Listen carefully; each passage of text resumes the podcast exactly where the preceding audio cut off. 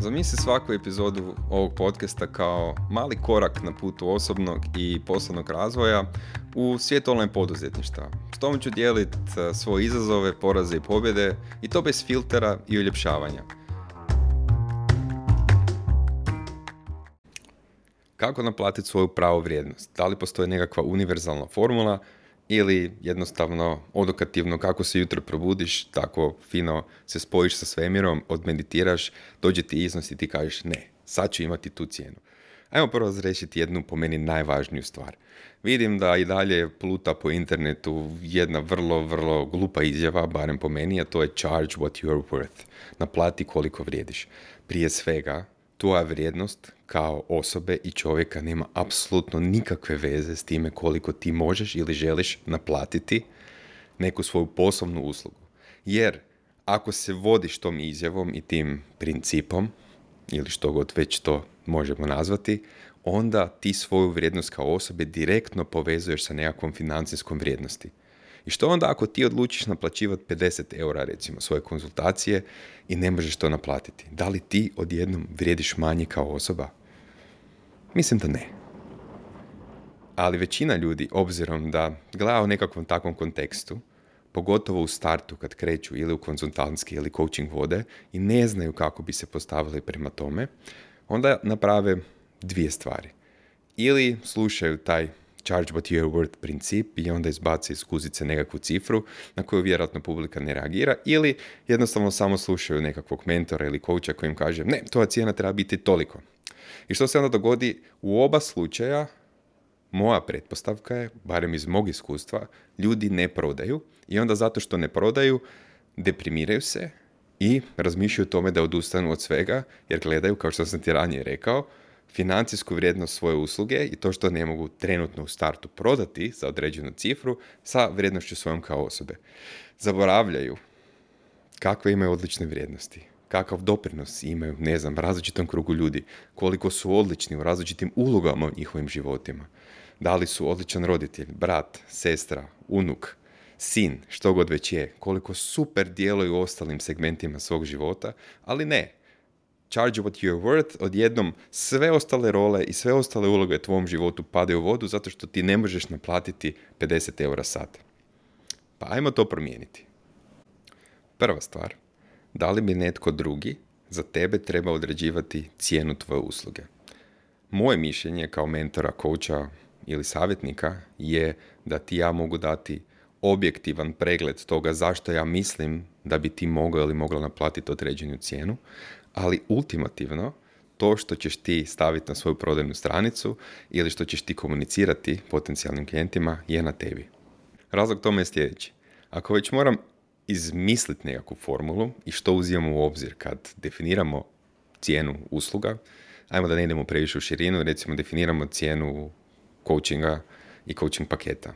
Onda kad pričam s klijentima koji tek ulaze u sferu online biznisa ili su u ranom razvoju, recimo između prve i treće godine, kad još nisu sigurni u sebe, dovoljno da bi rekli referirali se na sve rezultate i case studije, testimonijale koje imaju sa svojim klijentima, onda bi ta nekakva izmišljena formula bila sljedeća. Ajmo prvo pogledati koji je neki prosjek cijena za sličnu ili tu uslugu na samom marketu. Ako pogledamo najniže cijene koje možemo naći od coacheva u, evo ga, u tvojoj niši i najviše cijene koje coachevi naplaćuju, evo, ovo je nekakva srednja cijena, recimo između 30 i ne znam, 100 eura, to onda imamo nekakvu otprilike cijenu, ne znam, bez sad govorim, 60 eura na sat. Ok, znači prosječna cijena u jednom tom rangu je 60 eura. Ajmo onda vidjeti sljedeće. Koliko imaš iskustva? Da li tek krećeš ili imaš već liste i liste i liste pozitivnih testimonijala, case stadija i hvalospjeva svojih klijenata. Treća stvar koju uzimam u obzir uz testimonijale je tvoje stvarno životno iskustvo. Da li tek sad počinješ i da li si tek sad završila ili završila neki tečaj za coacha ili si ono, završila fakultet, imaš PhD, imaš uz to još nekoliko godina iskustva i sad želiš to iskustvo prenijeti online i imaš recimo zavidnu listu testimonijala, naravno da će moj savjet i moja perspektiva biti različita u odnosu na nekog ko još nema dovoljno kredibiliteta da bi uopće razmišljao o nekim visokim cijenama. E sad, ako zaokružimo te tri stvari, recimo prosječna tržišna cijena puta količina testimonijala puta tvoje iskustvo u nekakvoj zagradi, da sve to bude magična formula, onda sve to skupa podijelimo sa najvažnijim stvari, a to je kako ti rezoniraš sa potencijalnom cijenom o kojoj razmišljaš. Ako ti ja kažem da bi ti trebao ili trebala naplatiti 100 eura po satu, a ti ne rezoniraš apsolutno s tim. Tebe stisne prsa, srce, sve i uopće pripomisli da nekom to komuniciraš, rađe želiš za uvijek otići ispod svog pokrivača i više se ne pokazati nigdje. Kako misliš da će to utjecati na tebe? Da li te ja mogu prisiliti da to komuniciraš? Da, možda jednom. Ali jednostavno biti ćeš u diskonektu sa sobom. Mogu ti reći možda drugi razlog zašto. Ti nisi kongruentan ili kongruentna ili nemaš jasan pristup kad s nekim pričaš o tome i kad kažeš, joj, znaš, moja cijena ti je 100 eura, stisneš se odmah i ljudima postane čudno. Glas ti se spusti, glas ti postaje tiši. Jedva iskomuniciraš, izustiš tih 100 eura po satu i onda si čovjek počne automatski misliti, gle, što se tu sad događa? Ova osoba mi ne djeluje samo pouzdano, ova osoba mi ne djeluje kod da stvarno, ono, želi ili može to naplatiti i ko da misle da je to vrijedno. I ne moramo mi ništa ni objašnjavati, ljudi osjete, ponovo se vraćam, našu energiju, naš stav, naš pristup, našu komunikaciju i onda jednostavno postoji diskonekt i onda ti na kraju krajeva ako ne možeš uvjeriti sebe da stvarno je vrijednost tvojih poslovnih usluga 100 eura, kako ćeš uvjeriti nekog drugog? Zato je uvijek na kraju, kad sajde stavimo jednadžbu na papir, kad vidimo, kao što sam rekao, i prosjek, i iskustvo, i testimonijale, kako se ti osjećaš oko određene cijene. Imam ti nebrojno primjera iz različitih marketa sa klijentima ili samo ovako konzultacijama koje sam dao, gdje se točno vidjelo kad netko kaže uh, ok Filip, do sad mi je cijena programa bila 400 eura, sad ću naplatiti 700 eura. Ja kažem, aj probaj, probaj to pogurati još, još malo. Ajde, umjesto 700, ajmo naplatiti 800 ali kako se osjećaš kad pomisliš da tvoja cijena tvog programa je 800 eura? I onda kroz razgovor mogu procijeniti da li ta osoba izlazi mrvicu iz zone komfora i da li to samo treba, znaš, ono mali, mali puš u cijeloj priči da se ohrabre, ali da povjeruje da njihova usluga toliko vrijedi, ako je takva situacija, super. Jer znam da to neće spriječiti osobu da jasno komunicira.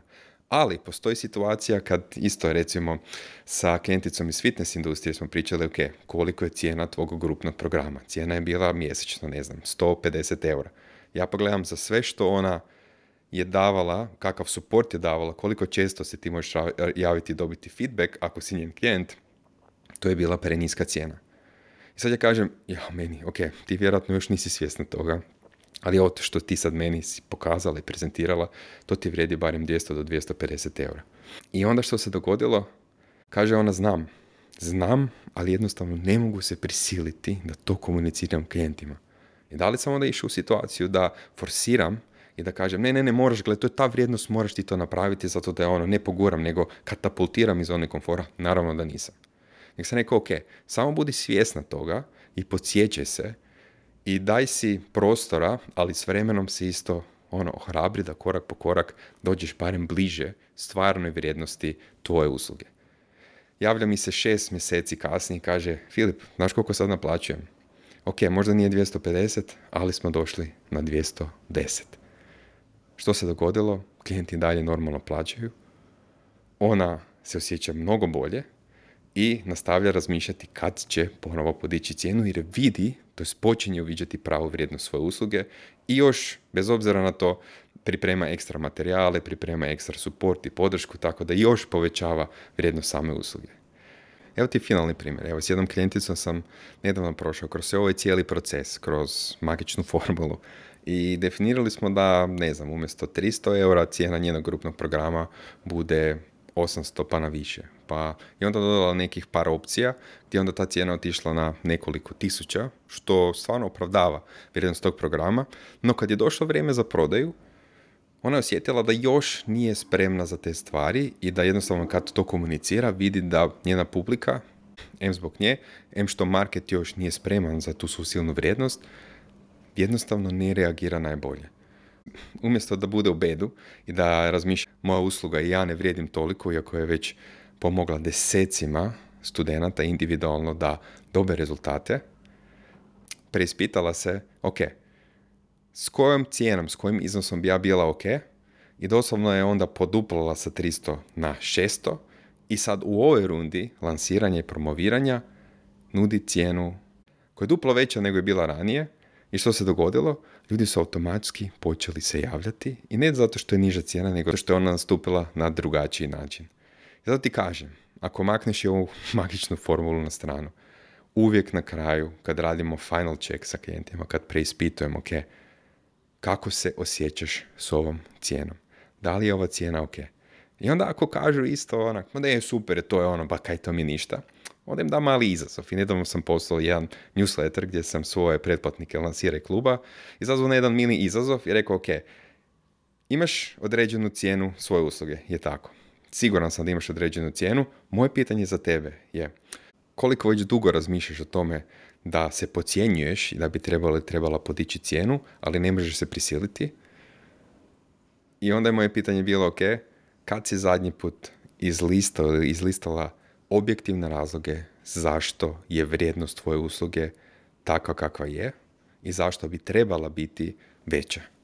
E sad, izazov je bio da si uzmu do desetak minuta i ti to sad isto možeš napraviti, raspisati, znači imaš svoju cijenu, raspišeš realne razloge zašto znaš, bez obzira što se trenutno ne možeš prisiliti, zašto znaš da bi cijena tvoje usluge, proizvoda ili nečeg trećeg trebala biti viša, pročitaš i razmisliš što bi se dogodilo ako sad odlučim i javim svim klijentima da podižem cijenu za 10 do 20% garantiram ti da velika većina tvojih klijenta i novih ljudi ne bi trepnula okom na tu promjenu. Ponekad čak se radi o promjeni cijene za 50%, jer smo toliko dugo zapeli u staroj cijeni da kad netko pogleda cijenu koju ti naplaćuješ, ta cijena je smiješna. Ako je nekom smiješna cijena, i ako ne dobivaš odbijenice ili dobivaš rijetko odbijenice, znači da je krajnje vrijeme da nešto napraviš po tom pitanju. Ne moraš ti sad odmah mijenjati cijenu za 50%. Daj si malo izazov, pravi korak iz zone komfora i napravi promjenu za 10 do 20% i pogledaj što će se dogoditi. Čak i ako izgubiš neke klijente, ti ćeš sa manjim brojem klijenata imati isti ili veći prihod, te ako ništa drugo, u najgorem slučaju ćeš osloboditi malo slobodnog vremena za stvari ili projekte koje si htio ili htjela raditi, ali jednostavno zbog obujma posla nisi stigao. Tako da, bez da ulazim preduboko u sad psihologiju i strategiju i kako treba pristupati, kako kreirati ponude, zato imamo program ponuda koje prodaje, gdje idemo u detalje i gdje idemo u dubinu i gdje je cijeli jedan modul posjećen i pet segmenata koje tebe kao osobu čine totalno jedinstveno i kako razmišljati o tome da definiraš vrijednost i cijenu svojih usluga ili proizvoda obzirom na različite vrste ponuda, tipa ako imaš jedan na jedan, ako imaš grupni program, ako imaš eh, dan biti uslugu. Uglavnom, ako te zanimaju detalji, svakako ti preporučujem da se pridružiš programu, ali van toga, podsjećam te, ti kao osoba nikad ne bi trebao ili trebala gledati vrijednost toga što možeš naplatiti u poslu.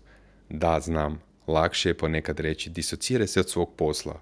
Ti nisi svoj posao, znam, pogotovo ako se damo u svoj posao, ako je naš posao naša beba, vrlo se lako možemo poistovjetiti i to je super kad se motiviramo da radimo, ali nije toliko super kad počinjemo gledati našu vrijednost kroz financijsku vrijednost, koju ponekad iz bilo kojeg razloga ne možemo naplatiti koliko bi htjeli. I u tom slučaju samo se podsjeti, gle, možda za sad ne mogu prodati po ovoj cijeni ili možda za sad ne mogu podići svoju cijenu, ali to ne utječe na mene i na moju vrijednost kao osoba, jer sam genijalan i super i zakon u svim ovim ostalim područjima mog života koji su ruku na srce važniji nego definiranje cijene svog proizvoda ili usluge, barem u kratkoročnom pogledu. Toliko od mene za danas. Nadam se da ćeš napraviti onaj mali izazov, uzeti 20 minuta, raspisati razloge zašto i kako i objektivno koja bi to veća cijena trebala biti i da se malo hrabriš, napraviš mali korak iz zone komfora na ovom našem putu i vjeruj mi, ugodno ćeš se iznenaditi sa feedbackom svog marketa. Vidimo se i slušamo se. Bok!